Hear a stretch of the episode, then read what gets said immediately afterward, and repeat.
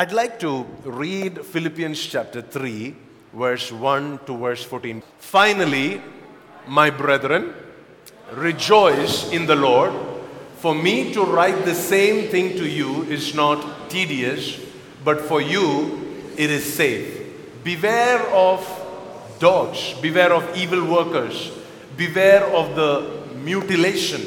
Verse 3 For we are the circumcision who worship God in the Spirit, who rejoice in Christ Jesus, and have no confidence in the flesh. Though I also might have confidence in the flesh, if anyone else thinks he may have confidence in the flesh, I more so. Circumcised the eighth day of the stock of Israel, of the tribe of Benjamin, a Hebrew of the Hebrews, concerning the law, a Pharisee, concerning zeal, persecuting the church, concerning the righteousness which is in the law, blameless. But what things were gained to me, these I have counted loss for Christ. Yet indeed I also count all things loss for the excellence of the knowledge of Christ Jesus, my Lord, for whom I have suffered the loss of all things, and I now count them as rubbish. Why? So that I may gain Christ. Verse 9, and be found in him and not having my own righteousness, which is from the law, but that which is through faith in Christ, the righteousness which is from God by faith. That I may, come on, loudly, this verse we have to read loudly, come on, that I may know him and the power of his resurrection and the fellowship of his sufferings being confirmed to his death.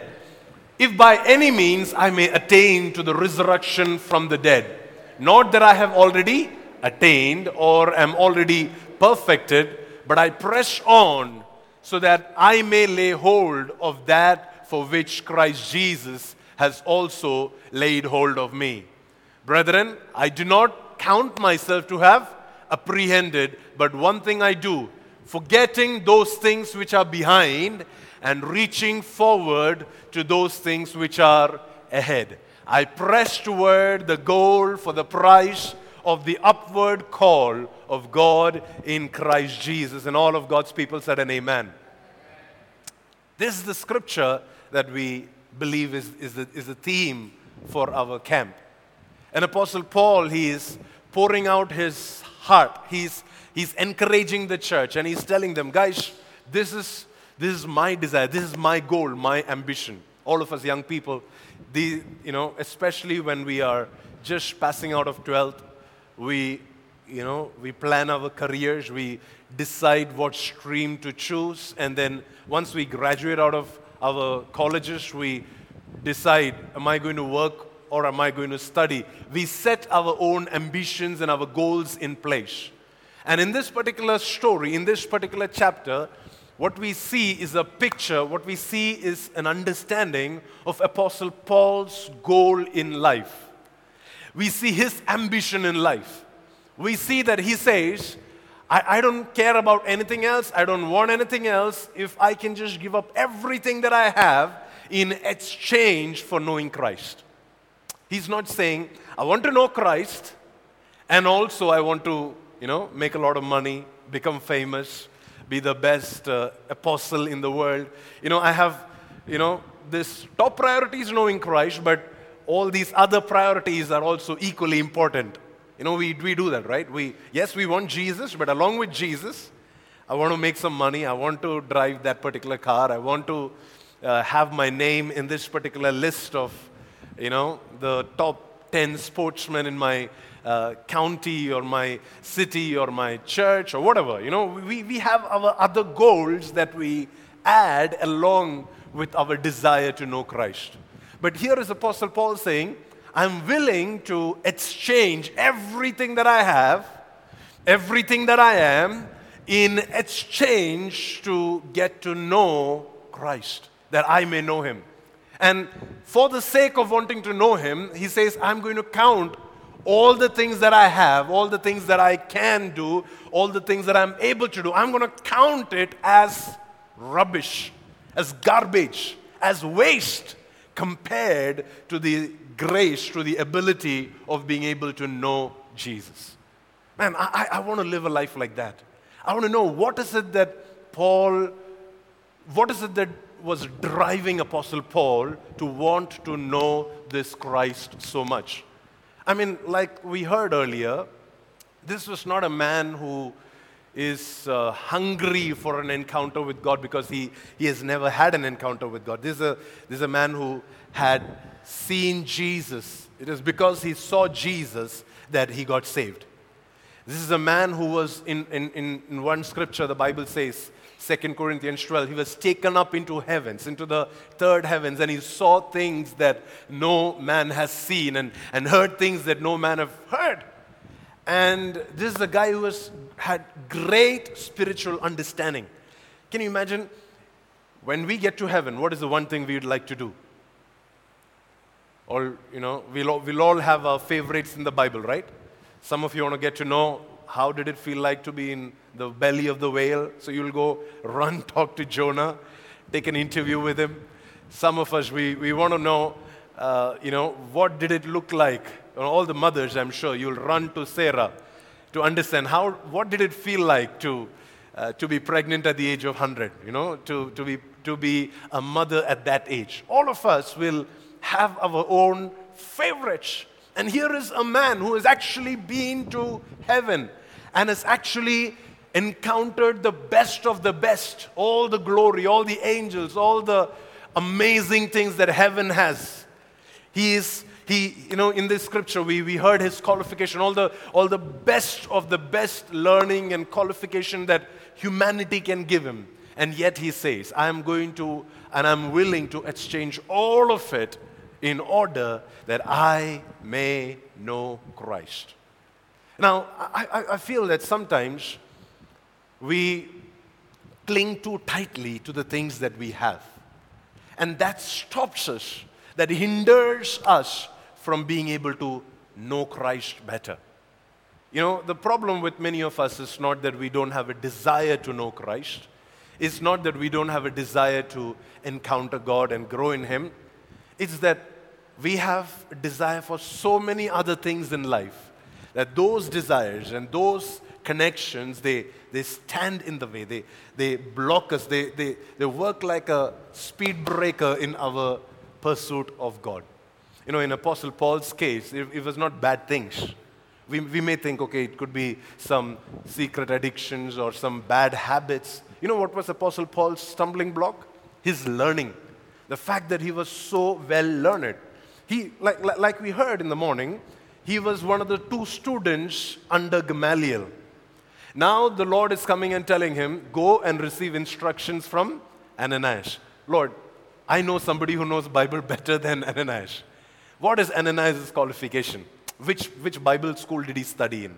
What, what you know, revelation does he have? You know, I, I, I, don't, I don't know. I'll, I know somebody who can teach me scripture very well. Let me go back to Gamaliel. Let me go back to this old life and let me learn about this. And yet God said, No, no, I'm, I'm now going to do things differently with you, Paul. And that's why he would write in 1 Corinthians chapter 1 what was foolish in the eyes of the world, God considered it to be wise. And God used the foolish things of the world to teach the wise. And and the, the wisdom of the world is, in fact, foolish to God. It's foolishness. It's, it, it, doesn't, it doesn't stand in God's logic. And so when, when Apostle Paul is trying to reason with himself and he's trying to want to know God more, the one thing that stands in the way, that's why he wrote this particular story or his confession. He's like, these are the things that I can boast about. The fact that I have learned so well, that I have been in church all my life, that I, I know scripture, you know, if I have a, if there is a memory verse competition, I'm going to ace that. If there is anything in my church that I need to get a, a prize, a speaking competition, an essay competition, anything you tell me, I'm going to be number one at that. But what I'm going to do right now is return all of these things, all these fancy, even the good things. I'm going to give it up in order that I may know Christ. So, in other words, my existing knowledge about Christ, my existing knowledge about God, can in fact stand in the way of a new knowledge or a new revelation about God. Do you understand what I'm saying? What, what we know till now, okay, when, see, the Old Testament, what, what, what Paul was a scholar of is the Old Testament, the Torah, the, the law and the prophets. The law and the prophets point people to Jesus. So, what he is a scholar of is a revelation of Jesus. And yet, that scholarly understanding was now standing in the way of him being able to meet this resurrected Jesus. That previous understanding. You know, what's funny is Apostle John, when he was taken to heaven, actually, it's this Revelation chapter 1. Don't go there, but I'll just tell you the story. It says he, he is now experiencing visions. He's, in, he's locked up in an island of Patmos and he is experiencing visions. And, and see, Apostle John, he has been with Jesus, right? He has followed Jesus from the very beginning of Jesus' ministry here on the earth. He was the person that was with Jesus at the cross. He has seen Jesus fully broken, fully shattered. He was the only person who saw Jesus at the cross. The only disciple, I mean to say, who saw Jesus at the cross. Further on, he was the man who ran into the empty tomb and got evidence of Jesus' resurrection. He, he, Peter and John were in a running race, and he, he, he came first and he entered the empty tomb and he had proof that Jesus has risen back. And then he would write to us in detail about the resurrection of Jesus. And yet, now in Revelation chapter 1, he is in heaven. He's caught up into heaven. And now a voice is speaking to him. And he can't seem to recognize this voice. He, he was in doubt. Even while writing the scripture, he was in doubt. And he says in chapter 1, I think it's in verse 12 or something, he says, And, and then I turned to see someone who was like unto the Son of Man. He's still not sure because his previous idea about Jesus the, the revelation, the experience that he had about Jesus when he was on the earth, when Jesus healed the sick and you know multiplied the bread and you know did all these amazing things here on the earth. Now, he's not able to make sense of how that Jesus is this Jesus. He's not able to correlate that, and he's like, he is like unto the Son of Man. There are some things that connect him to, to, to the Son of Man because Jesus, when he was on the earth, he claimed to be the Son of Man. He claimed to be what Daniel said will be the Son of Man, the Messiah who will come. So when John writes about Jesus in Revelation chapter 1, he's like, I'm not 100% sure about this, but I saw someone in heaven who is like unto the Son of Man. Can you imagine? The guy, see, John the Apostle, he is uh, oh, almost 90 around the time when he is having an encounter with God in the island of Patmos. And still he writes saying, Wait a minute, uh, uh, I, am not so sure I know Jesus enough. I'm not so sure I know this God enough. That I, I may need to exchange my old understanding for something new. I may need to give up what I know till now in order to be able to experience the new. See, Jesus taught us this amazing principle in Luke chapter 5. He said, You cannot pour new wine into. Talk to me. Come on, young people. You cannot pour new wine into into old wineskins. What will happen if you put new wine into old wineskins is that the wineskins will break, will tear, will get spoiled, and the wine will be spilled, and it will all be useless. And Jesus said, if you want new wine, you need to prepare a new wineskin. And that requires for us to go through this process of unlearning certain things that you have that, that has become law and principles in your life. You know, that requires for you to let go of certain things that was, man, religiously, I will do exactly like this. I will pray exactly like this. I will worship only like this. I will read the Bible only like this. Everything that we have clung to so tightly, saying, man, this is how I will pursue God. This is how God will encounter me. I need to be able to unlearn it and let go of it so that I can experience the new. You know, Paul said this in Philippians chapter 3. This is the one thing that I know that I will do. I know that I am not perfect yet. I know that I have not reached the goal yet.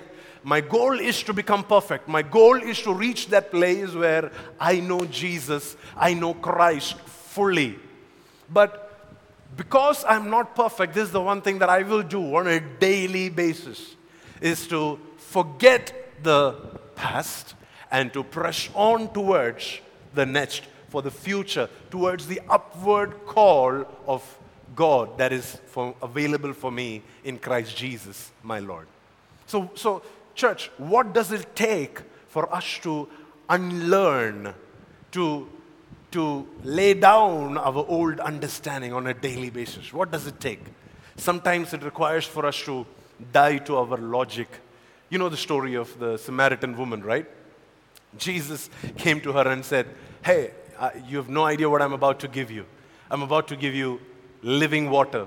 And, and her question, her immediate question is, You don't have a bucket, you don't have a rope. You, come on, how, how are you going to do this for me? There is, this is illogical that you're saying you're going to offer me water. Because for you to offer me water, you will need these, these instruments, these, these places, these, these things in place. And the next question she asked is, you know, coming from a very traditional place. She's like, and are you greater than our forefather Jacob? He's the one who dug this well. You have no idea about where this well is from.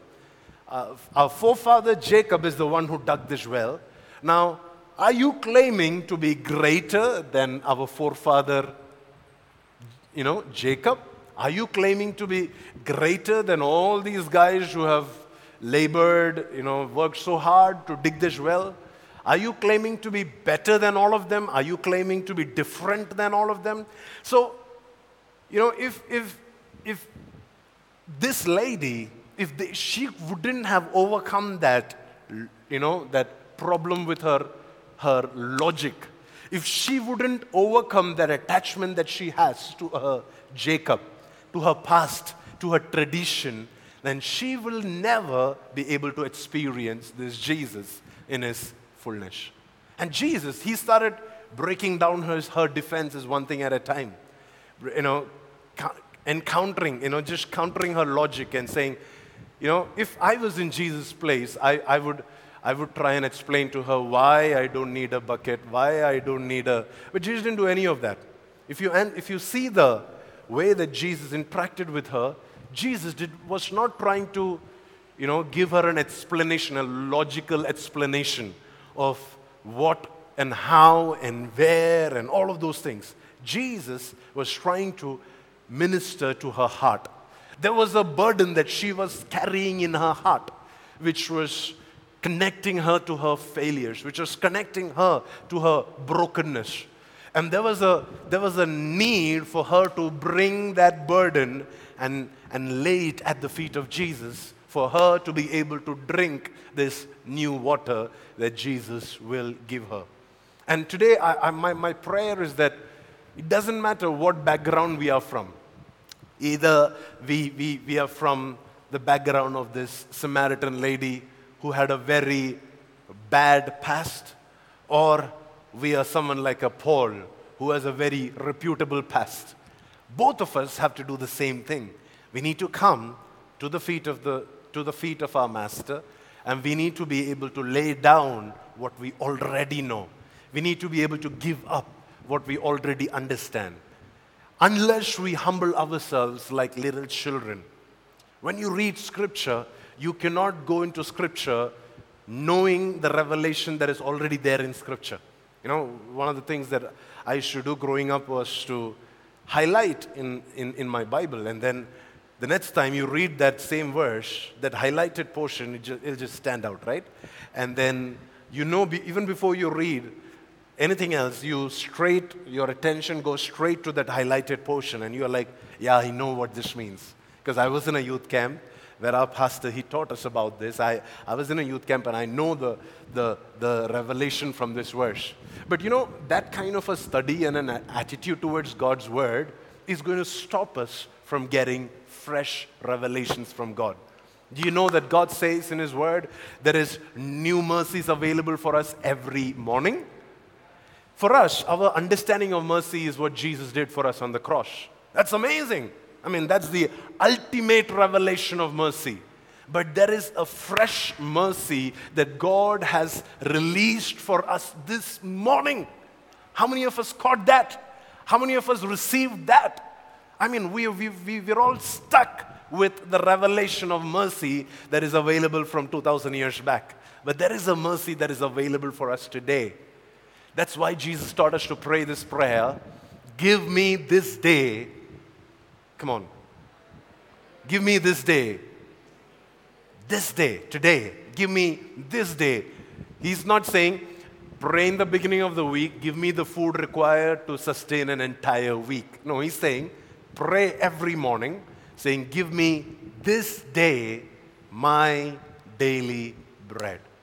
Just think with me what would happen to our lives if we were to encounter this risen Jesus for the next 365 days? Every day we experience something new. We receive a fresh understanding of who this Jesus is. We talk to Him and we hear His heartbeat. We pray and we get a, a, a deep encounter with His presence. We read Scripture and we grow in revelation. What would happen to our lives in one year's time we had to receive 365 different revelations about this Jesus? Guess what? This knowing Jesus we will never reach a place where we are fully satisfied. The thing about earthly hunger is that the more we eat, the less hungry we are. But the thing about spiritual hunger is that the more we eat, the more hungry we become. The fact that, the fact that we are not as hungry spiritually is not because you're fed, it is because you're underfed. Because the more you feed on this manna, this daily manna that is coming to you, the more hungry you will become to receive more from this Jesus, to receive more from the presence of God, to receive more from the Holy Spirit. We will never reach a place where there is, there is so much that we don't need anymore. You know, Apostle Paul, he's explaining in Philippians chapter 3 in saying, We don't receive from God based on our righteousness we receive from God because of faith. It is only possible by faith. We cannot come into God's presence and say, I, I prayed for so much, or I read three chapters in the Bible, or that I fasted 40 days, or that I gave so much money for the youth camp. And, uh, we, we cannot receive an encounter from God based on our righteousness. Let me ask you this what did Paul do so that Jesus can encounter him on the way to Damascus? What did he have to do? What did the Samaritan woman do to receive that encounter with Jesus at the well? Come on, give me some, some answers. What did they do? Nothing. They didn't do anything. They, they, they couldn't have done anything to receive an encounter from Jesus. It was purely an act of faith. We cannot receive anything from God except by faith if we continue to walk in faith, if we continue to trust and believe that today when I open my Bible, the Lord is going to speak to me, that today when I sit down to pray, I'm going to receive direction for my day. Today, when I read scripture, I, am going to receive a revelation from God. I am going to see Jesus in a new way. That is why Apostle Paul says there are three things that will last forever. What are those three things? Come on, church, you need to talk to me. Yeah, I mean, this is, I'm, I'm talking about verses that are common in every wedding. If we go to a wedding, we would hear this three, this, this statement again and again. There are three things that last forever faith, hope, and love. Paul is, in fact, comparing these three things with other spiritual gifts. You know, there are other spiritual gifts like prophesying and speaking in tongues and the gift of moving mountains and all of that. And he, and he says, all these gifts will pass away. There will be a day when you will not need any of these things because then the perfection, the perfect would have arrived. But there are three things that you would need all through eternity that is faith, hope, and love. Faith for what? To get a new job? Like, what, what do you need faith for in heaven? I need a bigger house, or I need a healing. What do we need faith for in heaven? We need faith to know Jesus. Because without faith, it is impossible to please Him. Without faith, it is impossible to know Him. Without faith, it is impossible to go deeper in our relationship with God. And that is why Paul says we will need this faith all through eternity, which means billions of years later, you will still need to know Jesus even more. That Jesus is so vast and so glorious and, and so beautiful that these angels that have been singing, Holy, Holy, Holy, they have been trying to discover this God for all eternity and they have still not been satisfied. And that will be our state, that we will know this Jesus for all of eternity. You know, one of the pictures of heaven is the 24 elders. Have you, have you read about that story in Revelation? Or does the, does the book of Revelation freak you out? I mean, some of us, you know, like I, I used to read the book of Revelation, you know, just to be scared, just to have some fear of God put into my heart, you know, when those moments come, right? When I'm taking God very light. I'll read the book of Revelation just to let the fear of God come into my heart. But, but you know, the book of Revelation can give us such a beautiful picture of heaven. And one of the pictures of heaven that we get is that every time there is worship in heaven, there are these thrones. And on these thrones are these, uh, you know, the Bible calls them elders. And these, these elders, they have a white robe and they have a crown on their head. Now, if you read the book of Revelation, you will understand the significance of this white robe and the significance of this crown. The significance is that these guys, they have lived well here on the earth. All through their life, they, they kept themselves pure. And, and the Bible says in Revelation chapter 3 that if you overcome, then you will be given the white robe, the new garment of, of when you reach heaven. And then it also talks about the crown of life that you will receive if you overcome. So these guys, they have overcome. These guys, they have done their best. They have like lived their life full well. Can you imagine there are billions of souls and saints in heaven, and these are the top 24 of them. The best of them, right? Come on. Yeah? You understand what I'm saying? If they get to sit on the thrones, they, they must have done something unusual, something different to be able to qualify to sit on these 24 thrones. And yet, the Bible says all this, all through their life, their faithfulness, their hard work, the, the way that they served God, now this faithfulness earned them a crown. And what would they do when they are worshiping God in heaven is that they would lay down their crowns. See, this is the crown which is a symbol of their hard work for God here on the earth. You know, probably they preached a lot of, to a lot of people, saved a lot of people, you know, raised a lot of, you know, orphans or however they served God here on the earth. Whatever, whatever big things they had to claim about what they did for Jesus. Now, in heaven, when you see their crowns, you see that these guys, they have really worked hard for God. And now the Bible says, whenever there is worship in heaven, you know what these guys would do? they will take off their crowns. The crowns that represent their faithfulness here on the earth. the crowns that represent good things, not bad things, not, not sinful things. These crowns, it represents the good things that they have done. And they will lay it at the feet of Jesus and say, You are worthy. You are faithful. You are the best. You're the most glorious. You're the one who is uh, able to receive all worship. And even the, even the titles that you have given us, even the, you know, the, the privileges, the, the blessings that you have given us, we now return that back to you in our expression of worship, in our desire to want to know Christ. And that's what Apostle Paul says. I'm going to count all of this as garbage. I'm going to want to exchange all of it to be able to know Christ a little more, to know this Jesus a little more. Today, if you're here and you're, you're wondering, what does that mean practically? You know, what does that, how, how, do I, how do I really experience this? How do I really, you know, you're talking about this amazing thing, but what does it mean for me to know Christ? It means just one thing it is for us to surrender. Surrender is not like a, a business transaction. You cannot, you know, negotiate your surrender. Surrender has to be unconditional.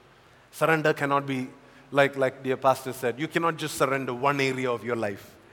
My, my money, I want to surrender because I don't have enough money. But everything else, I'll keep for myself. Surrender cannot be just one thing. When you surrender, it has to be a hundred percent. You're, you're just saying, here I am. I, I know that I cannot do a day without you. And I, and I give everything that I know about you, every, all the Bible verses I've memorized, everything that I have as revelation from my past, I'm, I'm going to lay it down at the foot of the cross, at the foot of Jesus, so that, so that I, I, I can know him a little better. I can know you in the next level. One of the reasons we, we don't experience God is because we are just so attached, so, you know, possessive of what God has given us today, what God has already blessed us with. You know, for Abraham, it was a moment of big surrender when he had to lay down his Isaac on the altar. Man, man I mean, Abraham could have reasoned with God God, you gave me this son. It was your blessing. It's not like the devil gave. You gave me this job. You gave me this, you know, promotion or whatever. It is you. I know it came from you. And now you're asking me to bring it back and lay it on the altar. That doesn't make sense, God. And yet, when he was willing to surrender, he had a revelation that this is Jehovah Jireh. Uh, the, the, the revelation of Jehovah Jireh did not come to him till he surrendered, till he was willing. And see, before surrender, this may look like the worst thing to do. Because you know you're, you're giving you're actually giving up the right of your life into the hands of someone else. You're saying god it's no longer i it's all you. I'm, I'm, I'm just going to give myself into I'm, I'm just going to throw myself at your mercy you take my life and you do whatever you want to do. You ask me to go become a missionary in, in, in Uttar Pradesh, I'm going to just do that. You ask me to go invest into stock market, I'm just going to do that. You ask me to leave everything and just, you know, go and be a missionary in uh, Nineveh to preach the gospel to people that are going to kill me if I preach this to them. I'm just going to do that. Here I am. Whatever you say, I am willing to obey. I'm willing to yield my life to that. That is what surrender means. When we reach a place where God sees that we are willing to surrender, that we are willing to give up, that we are willing to lay down everything, that just like the woman at the well, she had to give up her past, her five husbands and the present guy that she was living with, who was not even her husband. She had to give up her full understanding of relationships. And, and on this side, this Paul, who has this amazing qualification and amazing righteousness and all the good things that he has done. And they, they, they have to give this up and say, I, I, surrender, I give it all. in exchange, I, I want to know this Jesus a little better. So I want you to check your heart and I want you to check your life to see what are those areas where that I have not yet surrendered. What are those things that I have not yet laid at the altar? What are those things where God can do a new thing today? What are those areas where I, I need to release the control of those areas of my life and let the Lord have it? Let the Lord do it His way. What are those areas? If, if we can, you know, just master the art of righteousness, sorry, if we can master the art of surrender, daily surrender, if we can master the art of daily giving ourselves up before Jesus, daily, daily, daily surrender, then we will be able to experience the encounters, the blessings, the, the revelations, the knowledge about Jesus that is not written in books, the knowledge about Jesus that is not available in sermons, the knowledge about Jesus that is not available in, in social media, you will receive when you live a life of daily, perpetual surrender. Perpetual surrender, constant surrender, where Paul said, I, I die daily. I have to be crucified to the cross so that it's no longer I who live, but Christ who lives through me. You know, that, that means living like a zombie, where you're actually dead. Your, your, you know, your desires, dead. Your dreams, dead. Your plans, your ambitions, dead. But when you live a life like this, it is impossible for you to live a life like this and not receive sight. Like we read the story of Apostle Paul, one of the first things God did was give him back the sight that he lost. God did take away his sight, but then God gave it back to him so that now he can look at the world with different eyes.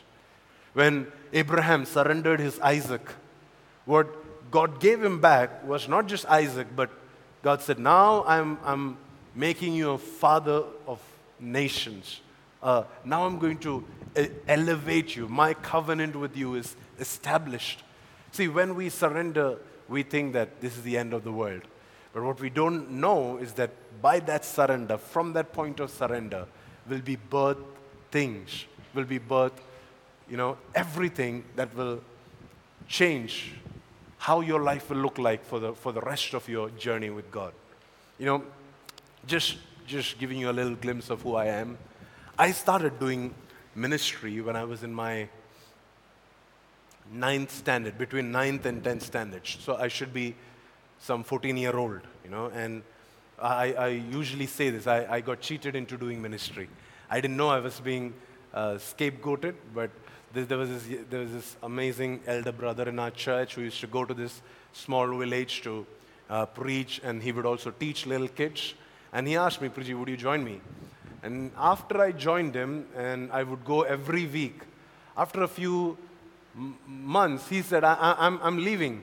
I'm going to the US, so can you run this mission after this? I'm, I'm like a 14 year old kid, and I, I don't know, I mean, of course, I don't, I can't drive, I can't ride, and there's like some, uh, at least 10, 15 kilometers away from my home in Ambernath. And, uh, and as a 14 year old kid, I said, okay, if that's, that's what it means to serve Jesus, I'm willing to do this. And I, I would cycle for 45 minutes every Tuesdays and Fridays after school uh, to, to go there and, and come back. And while coming back, you know, there, there's the MIDC pipeline area, and you know, there's no, no light, no street lights. So, you know, I set, uh, you know, this dynamo. I don't know how many of you heard of this dynamo that you can connect to your cycle. I know you guys have all uh, in a different generation, but this is what we used to do to, you know, ride our cycles in the night. And I, I put that on my cycle, and every, every week, twice a week, we'd go and do ministry there. From there, we started doing ministry with ICPF, and then from there, uh, you know, the, the ministry just continued to grow to a point where one, one, one season of my life, I was preaching five times in a week. Uh, in the morning, my, this is my schedule on Sundays. I'll, my first service on a Sunday morning was a church in Bandra And then the second service will be in, uh, you know, close to Kalina. There was a church in Kalina. The third service will be in Nerul on Sunday evening. And then during the week, on Wednesdays and on Saturdays, there was this ICPF gatherings that I would be. So, so almost five times in a week, I'll be preaching and I'll be ministering and I'll be, you know, talking about Jesus. And I, I reached a point where I was doing all these things, but I was exhausted. I was being burnt out. You know, the only time I would read my Bible was when I had to preach. The only time I would read my Bible is when I had to get a new revelation so that, you know, I can impress the people that are coming to listen to me. And then I, I, I reached this point where I was exhausted and I said, you know, this, and I, I started failing. There were so many other areas of my life where I started experiencing uh, burnout, emotional burnout, physical burnout, spiritual burnout, where I, I was doing things that I never thought I had the you know, capacity to do because I, I was a teacher of the word. And on the other side, I was doing things that I was very much ashamed of. And that was the point where I, I said, enough is enough. I need to just get away from all of this. So I quit my role in the organization that I was in. I quit my role in those churches. And I said, I'm just going to lock myself up. And I want to, in this season, unlearn everything. You know, there was that eight or nine month period. By the way, at the end of that period is when I met Suzanne and, and Sasha, and you know, our, uh, the next season of our ministry began. But this eight or nine months of my life, I mean, I just did, did I was very hard on myself. I, I said, I'm not going to go for any conferences. Like, if you know anything about Priji, he will be there in every meeting in Mumbai.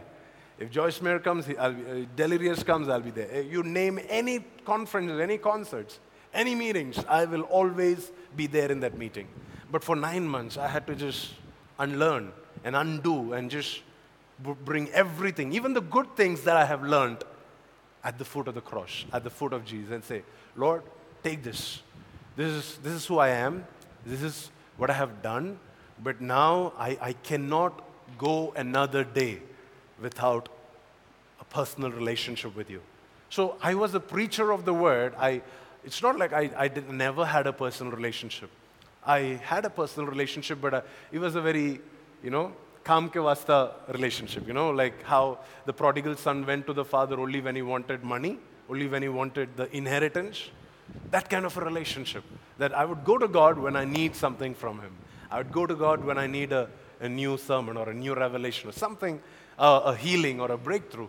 And from there, I had to change my life and, and I had to surrender and I had to say, God, take over my life from here on.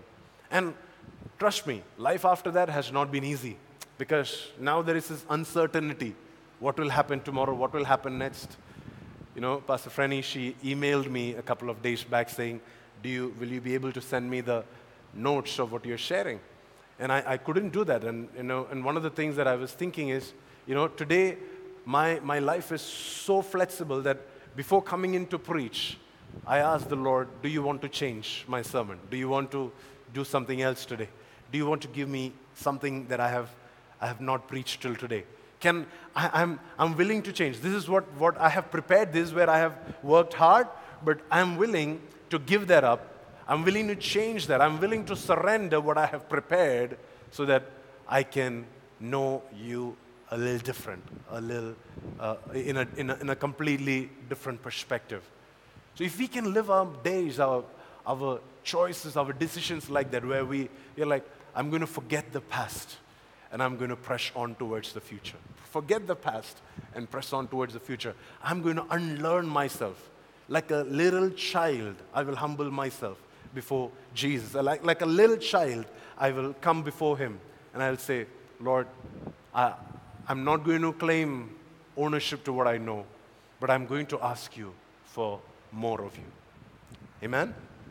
Can I pray with you guys?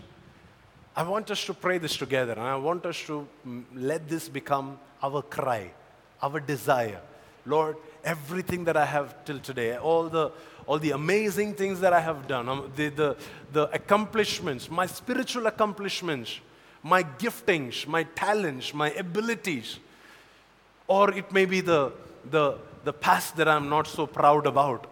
It may be the past that my friends at church don't know about. It may be the past that sometimes a prophet like Jesus, only Jesus knows. I'm, I'm, but I'm willing to bring it all to you and I'm willing to surrender. Because I know I, I can't take a day without you, Lord.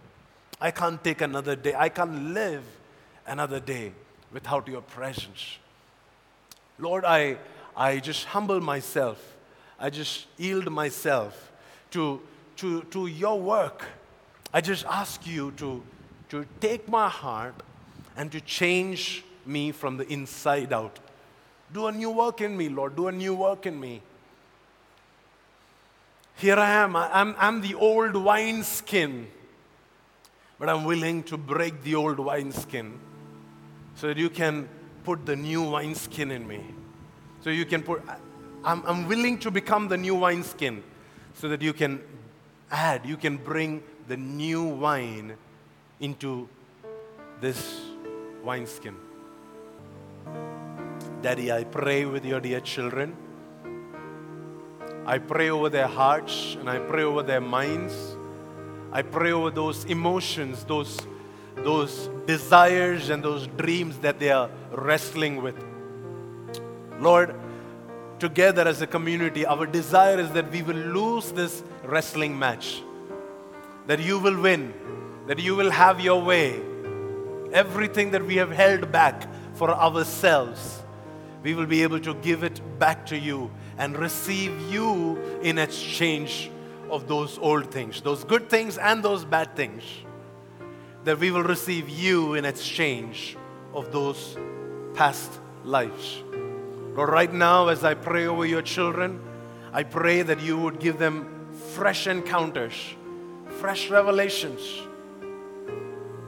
Just like Paul saw visions, let visions become numerous, become plenty in this place. Let your heart for your children, let your desire for your children become so real, so relevant, to God, that you, you will just release yourself. Make yourself known to your children, Lord. Transform their lives. Father, Son, and the Holy Spirit, come and meet with your children. Lord Jesus, have your way. Change our hearts, Lord. Do a new work inside of us. Birth something deep, birth something real inside of us. In Jesus' name we pray. And everybody said an amen.